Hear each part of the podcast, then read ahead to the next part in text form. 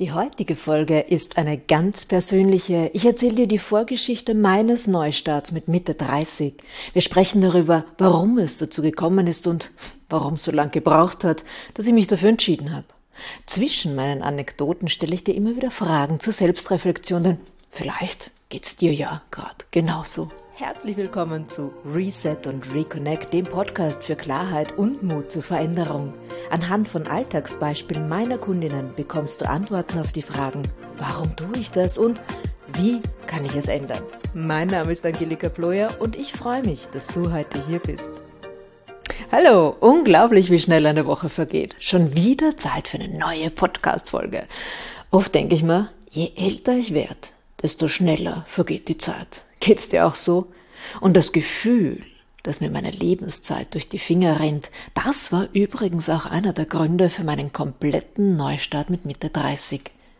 In der heutigen Folge möchte ich dir davon erzählen und auch ein wenig so die Hintergründe anschauen, warum wir oft falsche Wege einschlagen und warum es so schwer ist, den richtigen zu finden. Aber zu Beginn, wie immer, eine kleine Geschichte. Heute ein Einblick in meine damaligen Gedanken. Eine Episode, die eigentlich total unbedeutend war, aber mein inneres Drama auf den Punkt bringt und an die ich mich immer erinnere. Müde sitze ich in der Badewanne mit richtig viel Schaum, so ich es gern mag. Leise höre ich den Fernseher aus dem Wohnzimmer, wo mein langjähriger Lebenspartner gerade wieder einer seiner Autoshows schaut. Sechs Jahre sind wir jetzt schon zusammen, unglaublich.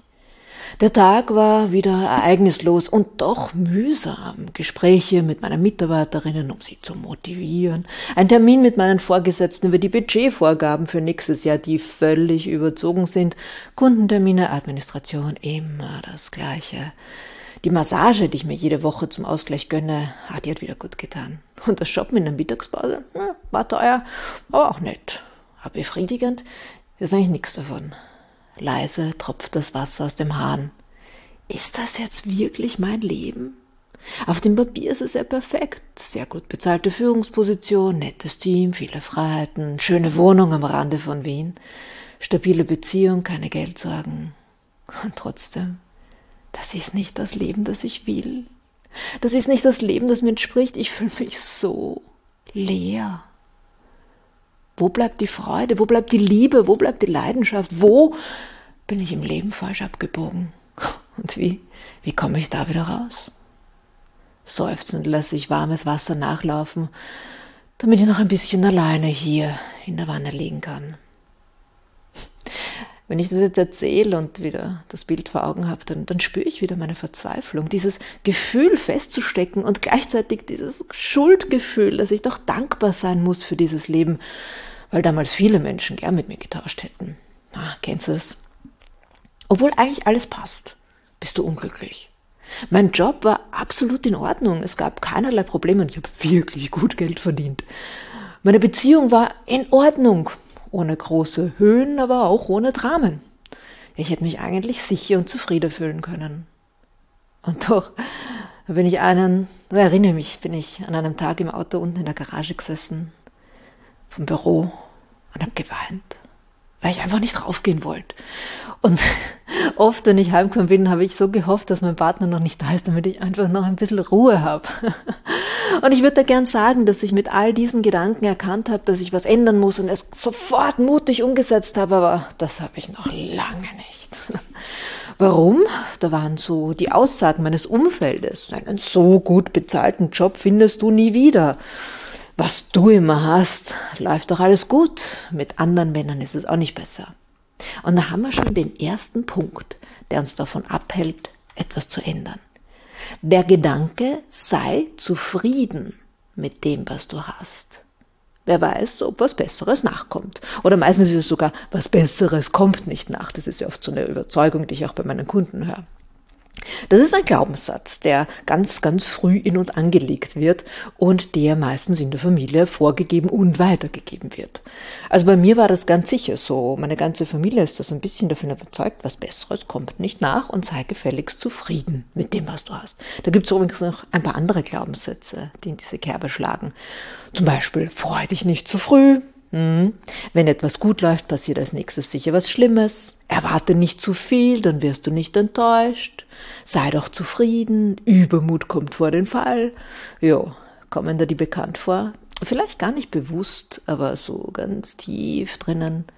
Und wenn dir Veränderungen schwerfallen, dann sollten wir da mal hinschauen. Nämlich, was hast du aus deiner Kindheit, Erziehung, von deiner Familie direkt oder vielleicht auch unterschwellig mitbekommen und welche Auswirkungen hat das auf dein Leben?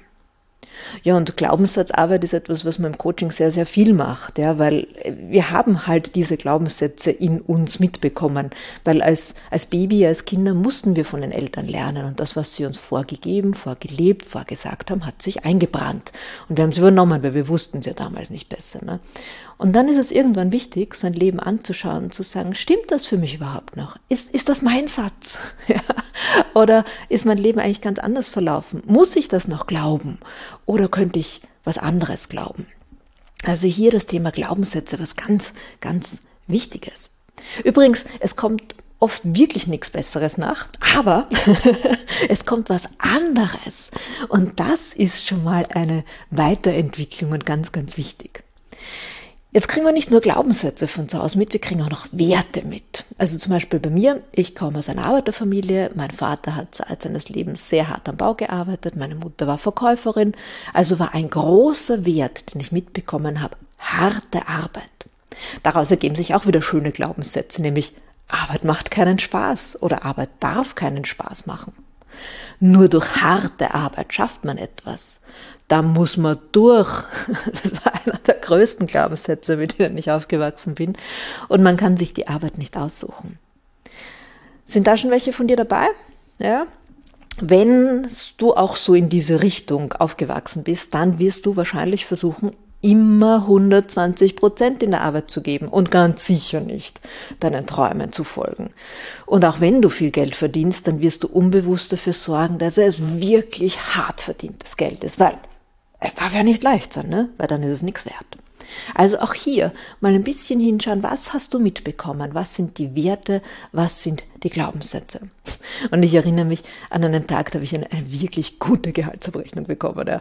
Also ich habe immer Grundgehalt bekommen, dann kam noch das Urlaubsgeld dazu und dann auch eine wirklich, wirklich nette Provisionszahlung. Und heute würde ich mich über so einen Betrag riesig freuen. Ne? Damals, ja, da habe ich den Gehaltszettel mit dem Gedanken Schmerzensgeld achtlos zur Seite gelegt. Aber kommen wir nochmal zurück zu den Familienwerten und den Erf- Erwartungen.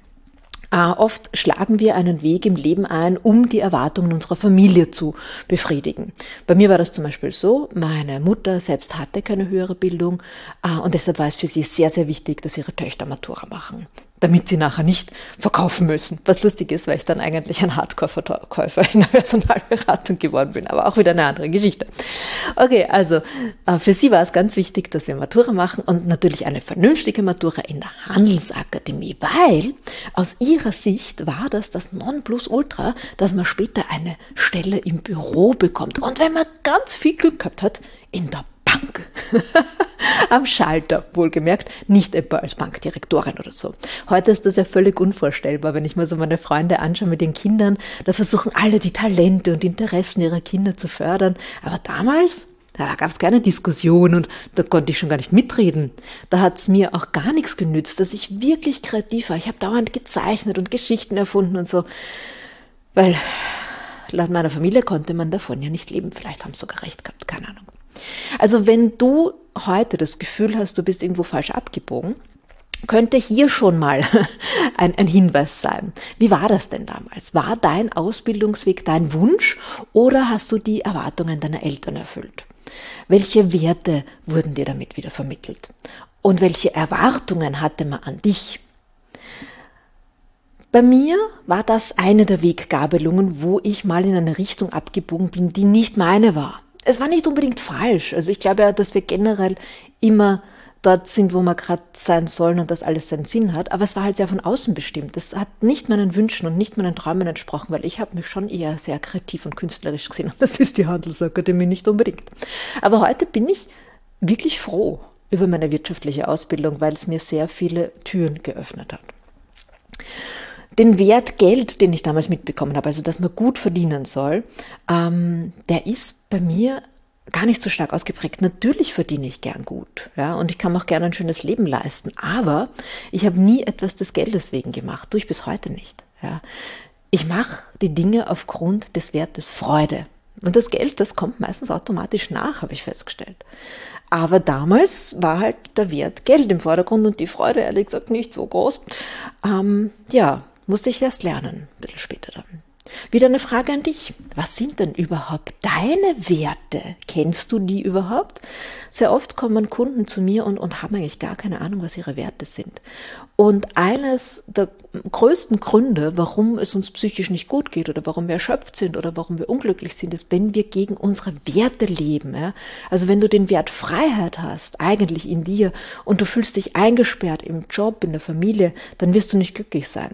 Wenn du den Wert Sicherheit hast und du bist selbst selbstständig, wird es schwierig. Ja?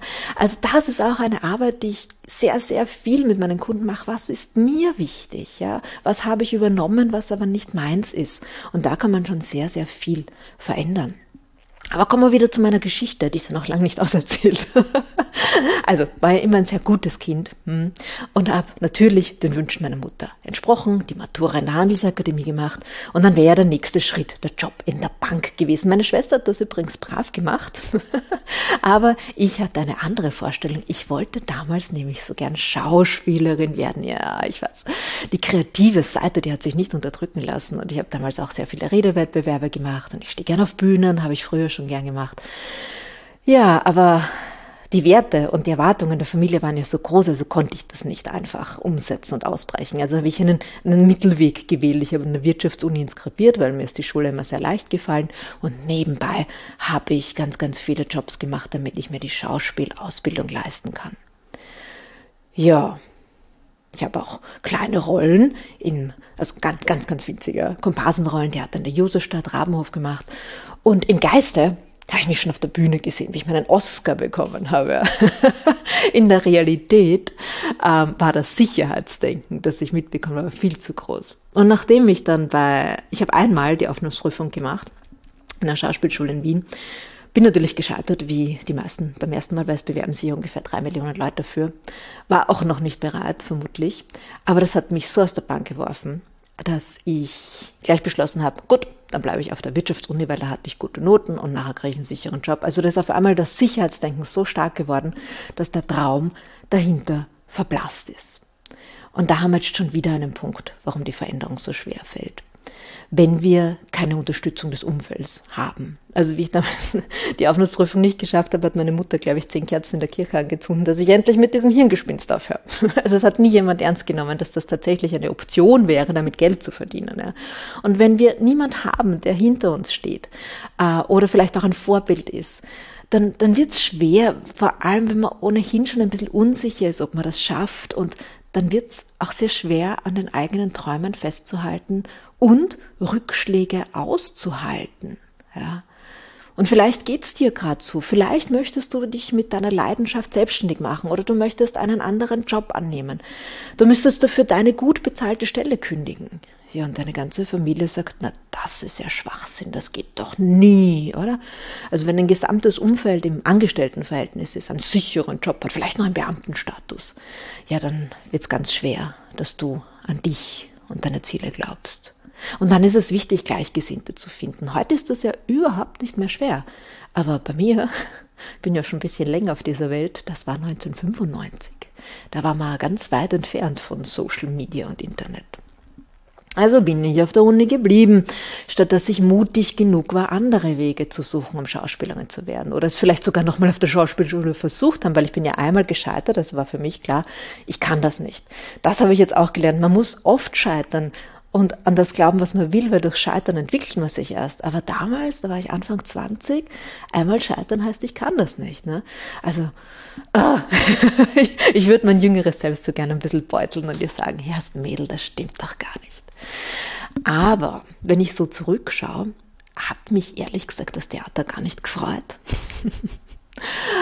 In Wirklichkeit wollte ich Schauspielerin sein, damit ich berühmt werde und bewundert werde. Und das hat was mit mangelnder Selbstliebe zu tun gehabt und nicht mit der Leidenschaft für den Beruf. Aber das ist eine Geschichte, die erzähle ich dir ein anderes Mal. Ja, nach dem Abschluss der W U wollte ich eigentlich nach Australien. Wieder ein Traum, ne? Aber dann hat man mir eine Stelle angeboten, ohne dass ich mich beworben habe, in der Personalberatung. War nicht ganz, dass ich wollte, aber wirklich gut bezahlt. Ich habe mir damals gedacht, na gut, das mache ich für ein Jahr, spare das Geld und dann geht's nach Australien. Und sieben Jahre später bin ich dann in der Badewanne gesessen und habe mich gefragt, wo bin ich falsch abgebogen? Und vielleicht ist etwas aufgefallen. Das ist mir nämlich nochmal extrem aufgefallen, wie ich, diese, wie ich über diese Geschichte nochmal nachgedacht habe. Ich war bis zu diesem Zeitpunkt in der Badewanne immer sehr passiv. Mir sind die meisten Dinge passiert oder wurden für mich entschieden. Die Handelsakademie, die Wirtschaftsuni, der erste Job, das habe ich alles gemacht, weil es leicht war, weil es da war. Ja, weil ich nicht besonders kämpfen habe müssen drum. Und wenn es schwierig geworden ist, wie zum Beispiel die Schauspielschule, dann habe ich sofort aufgegeben und bin sofort zu dem Altbekannten zurückgegangen. Auch wenn das eigentlich nicht das war, was ich wollte. Und das Muster, das ist mir erst viel, viel später klar geworden, ja, dass ich nie gekämpft habe, ja, dass ich immer das gemacht habe, was halt leicht war. Natürlich waren die Jobs trotzdem nicht leicht und die Uni abzuschließen war trotzdem nicht so einfach, aber es war einfacher, als für meine Träume zu kämpfen. Und das ist so typisch für Veränderungsvermeider. Man ist so schnell entmutigt, wenn es schwierig wird, wenn es darum geht zu kämpfen, wenn der Wunsch und das Ziel auf die Probe gestellt werden. Aber das ist ein Teil des Prozesses. Ja? Wir müssen auch mal Rückschläge in Kauf nehmen. Wir müssen auch mal durchbeißen und dahinter stehen, wenn wir was wirklich, wirklich wollen. Weil bei niemandem läuft der Weg zum Traum ohne Hindernisse. Ja, und jetzt sind wir wieder bei dir. Wie schaut das bei dir aus? Welchen Wunsch oder Traum hast du schnell aufgegeben, weil es schwierig war? Weil du vielleicht gescheitert bist beim ersten Mal?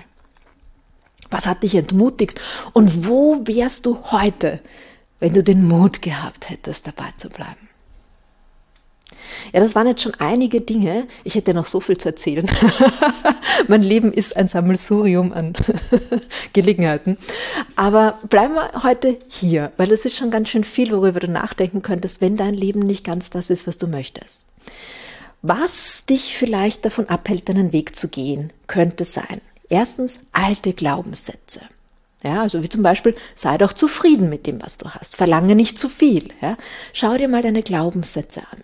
Das zweite, die Werte deiner Familie, die du vielleicht gar nicht teilst.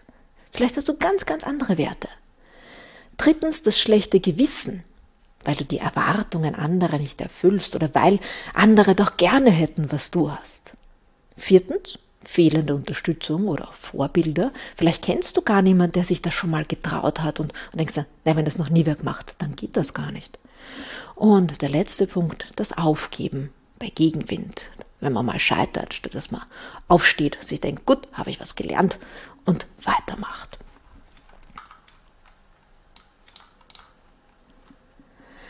Wenn ich mit meinem heutigen Wissen und meiner heutigen Erfahrung auf mein früheres Ich zurückschaue, dann ist mir das alles klar.